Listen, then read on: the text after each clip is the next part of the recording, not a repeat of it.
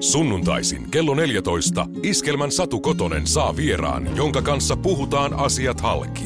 Se on niin kuin mä oon hirveän ylpeä sitä nyt, kun mä oon tuolla maailmalla ja mä oon silleen, että mä oon Pohjois-Suomesta, että siellä niin kuin, että on minus 30 astetta ollut ja lunta hulluna ja silti mentiin pyörällä kouluun ja pimiä, aivan hullun pimiä ja yrittää selittää sitä. Ja sitten kesällä taas aurinko paistaa koko ajan. Että onhan se ihan sairaan eksottista siis niin kuin, tuolla maailmalla. Mutta ei se niin kuin, välttämättä mikään helpoinkaan paikka kuitenkaan ole ollut kasvaa.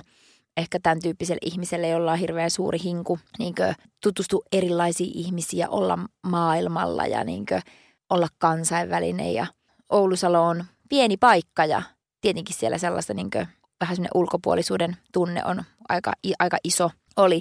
Mutta sitten taas mulla kävi aivan uskomaton tuuri. Oulusalossa on tosi hyvät oli musiikkitaidekoulu, missä oli mulla ukraina, ukrainalainen pianoopettaja, joka oli aivan mieletön, joka opetti mua, siis se, mua 7-vuotiaasta 15-vuotiaaksi. Ja hän on yksi iso syy, miksi mä oon nytten tässä. Hän teki mukaan hirveän hyvän työn silloin tämän pianon kanssa ja esiintymisvalmennuksen kanssa ja näin.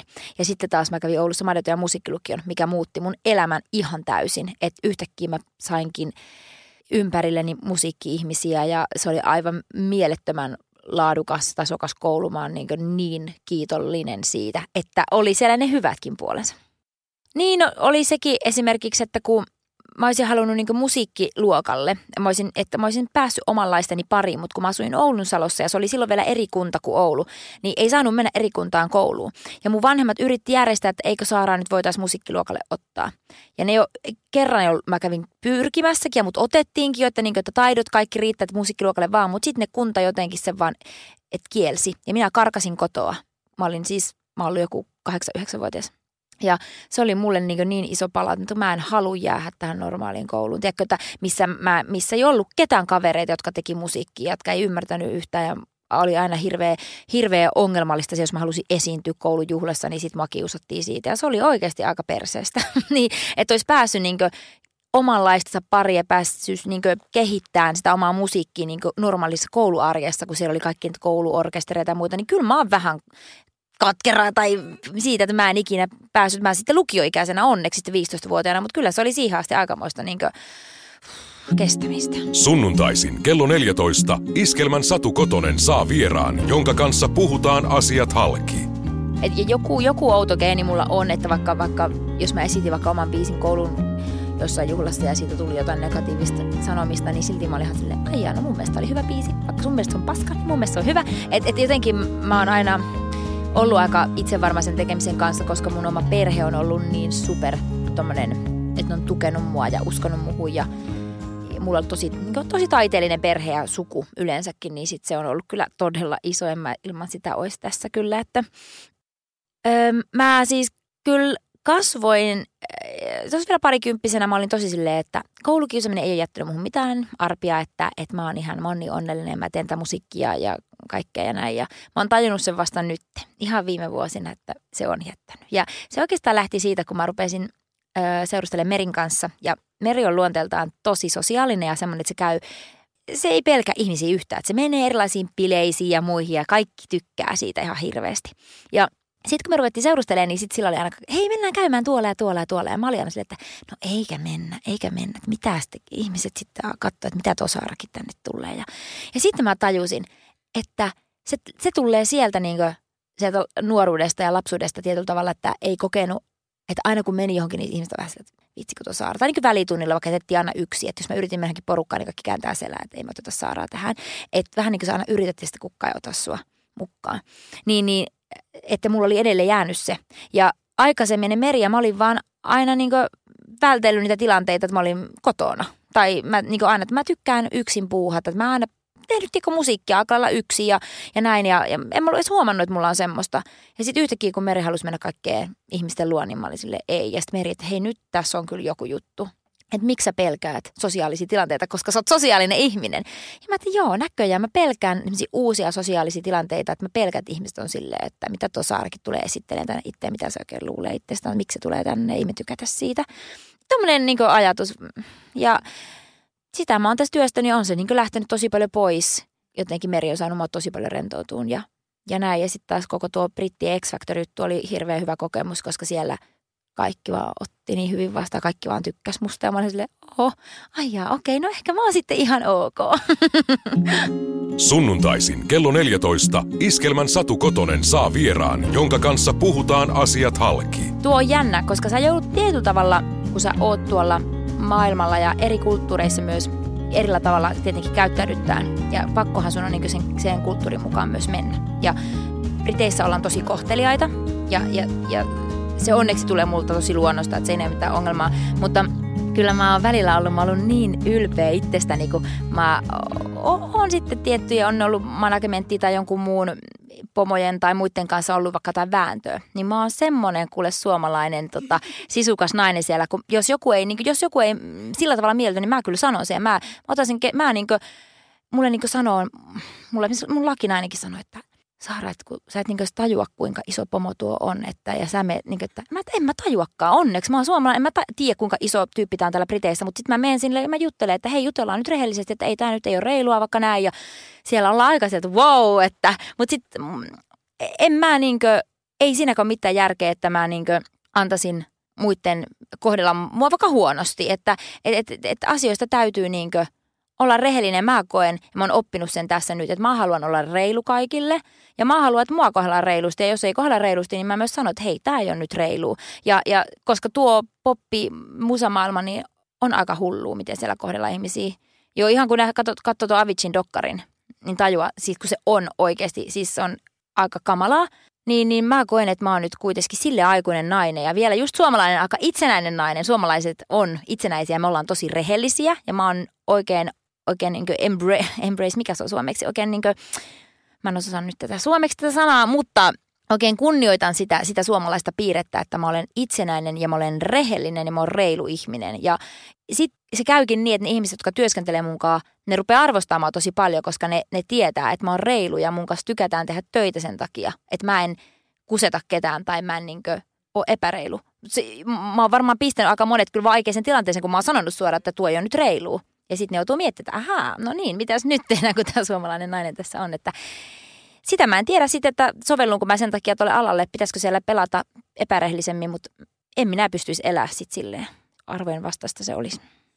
Mutta onko tullut sitten jotain semmoista niin kuin tavallaan, että kun se, että hei, että et sä et kuseta mua mm. ja, ja näin, niin, niin tot, onko jotain läheltä piti tilanteita ikään kuin tullut sen osalta, että sä oot itse jotenkin niin kuin pystynyt haistamaan sen, että mm. nyt tässä on jotain? On, on, on. on todellakin. Tuo on jäätävän raakaa, mitä tuolla tapahtuu. Sitä ei pysty siis suomalainen käsittämään, vaikka Suomen musabisneksessäkin olisi ollut, ei pysty käsittämään tuota maailman menoa. Se on aivan erilaista, aivan erilaista. Siinä joutuu olla niin koko ajan intuitiolla mennä silleen, että jos tuntuu, että ei luota johonkin ihmiseen, niin kannattaa niin kuunnella sitä omaa ääntä. Onneksi on näin vahva ihmistuntemus. Onneksi myös merillä. Meri on tosi monesti ollut sieltä, että nyt tuossa ihmisessä on jotakin, Mm-mm, ei enää. Ja me luotetaan siihen, koska se on aina, aina pitänyt paikkaansa, mutta siinä pitää olla tosi vahva, vaikka siellä niin kuinka maalaalta se lupaalta tehtäisiin, mm, yritetään niin pelata, niin pitää olla itse vaan supertarkka. Sunnuntaisin kello 14 Iskelmän Satu Kotonen saa vieraan, jonka kanssa puhutaan asiat halki.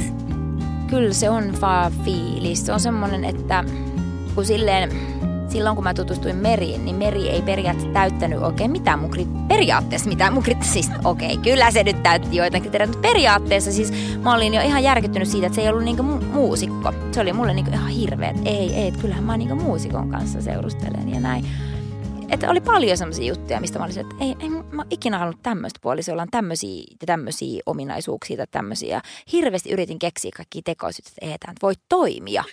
Mutta kun eihän se mene niin. Sitten kun sä oot vaan niinkö rakastunut toiseen ja siis, että sä vaan haluat hengata sen kanssa, koska se tekee sulle hyvän olon. Että jotenkin se vaan henkisesti matchas niin hyvin, että se tuntuu heti, että, että on, niinkö, on tuntenut aina ja on niin helppo jutella, on niin rento ja se saa mulle niin semmoisen rennon ja hyväks, hyväksytyn olon jotenkin ja rakastetun olon. Ja, että se on vaan joku tunne, ei sitä sitten – levyllekin mä tein siitä biisin. Don't Deny Our Love on semmoinen biisi, mikä kertoo periaatteessa Merin sanat mulle, että älä nyt kiellä tätä rakkautta, mikä on niinkö, anna mahdollisuus, koska ajattele, jos sä sanot nyt ei, eikä tätä, niin mieti mitä voi tapahtua, että anna mahdollisuus. Sitten se on silleen no fear asenteella ja todellakin niin tämmöistä apua. Ja mä en tiedä, missä mä olisin ilman Meri. Oh God.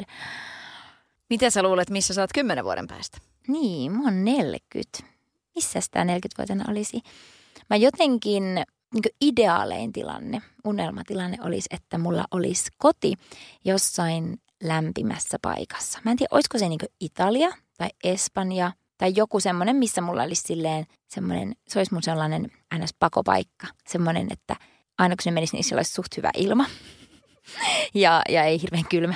Ja siellä olisi joku ehkä ihana piha, missä sitten voisi kasvattaa kaikki vihanneksia ja näin. Sitten mä sieltä aina lentäisin keikoille, minne ikinä mä menisinkin keikoille sitten. Se olisi jotenkin ihana. Että sitten haluaisin semmoisen tasapaino jotenkin, että joo, joskus voisi olla joku pidempikin kierto, ettei pääse kotiin, mutta sitten haluaisi kuitenkin, että olisi semmoinen tietty tasapaino, maadottuminen ja sitten olisi ihana jotenkin kaikille retriiteillä käydä ja pitääkin ehkä jotain retriittejä perustaa koulu. Mä haluaisin perustaa semmoisen hyvinvointikoulu. Oho, mm. onko, onko Suomessa semmoiselle tonttia? Kyllä mä luulen, että olisi.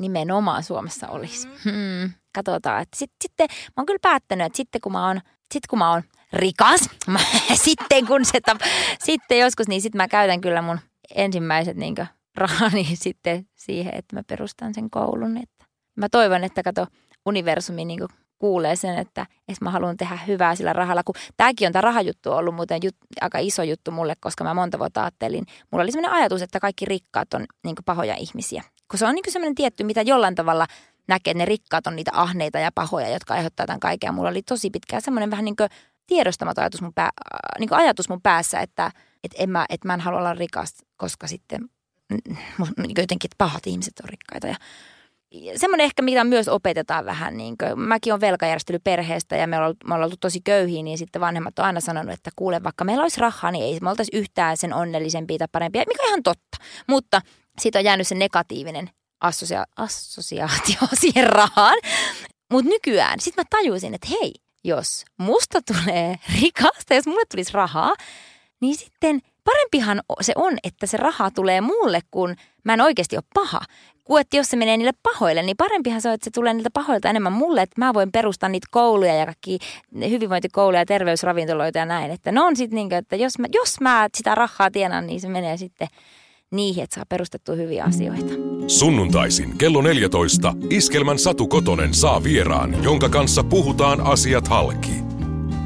Kyllä, siis ihan mieletön, mieletön jännitys, perhosia vatsassa ja nyt se tehdään ja katsotaan tämä 20 vuoden unelma toteutuu ja katsotaan miten käy, mutta mä oon vaan iloinen, että mä pääsen tekemään ison, ison shown ja mulla on kansainvälinen tiimi ympärillä, jotka sitä on tehnyt. Ja että tämä koko prosessi on ollut periaatteessa se juttu, ei niinkään se sijoitus, että miten tässä kisassa nyt käy, vaan se, että pääsee tekemään ja kehittyy artistina se oli ihan mieletön se Monsters-video, minkä sä julkaisit 34 mm-hmm. kielellä. Mitä kaikkia niistä kielistä sä sellainen pystyt puhumaan vähän enemmän?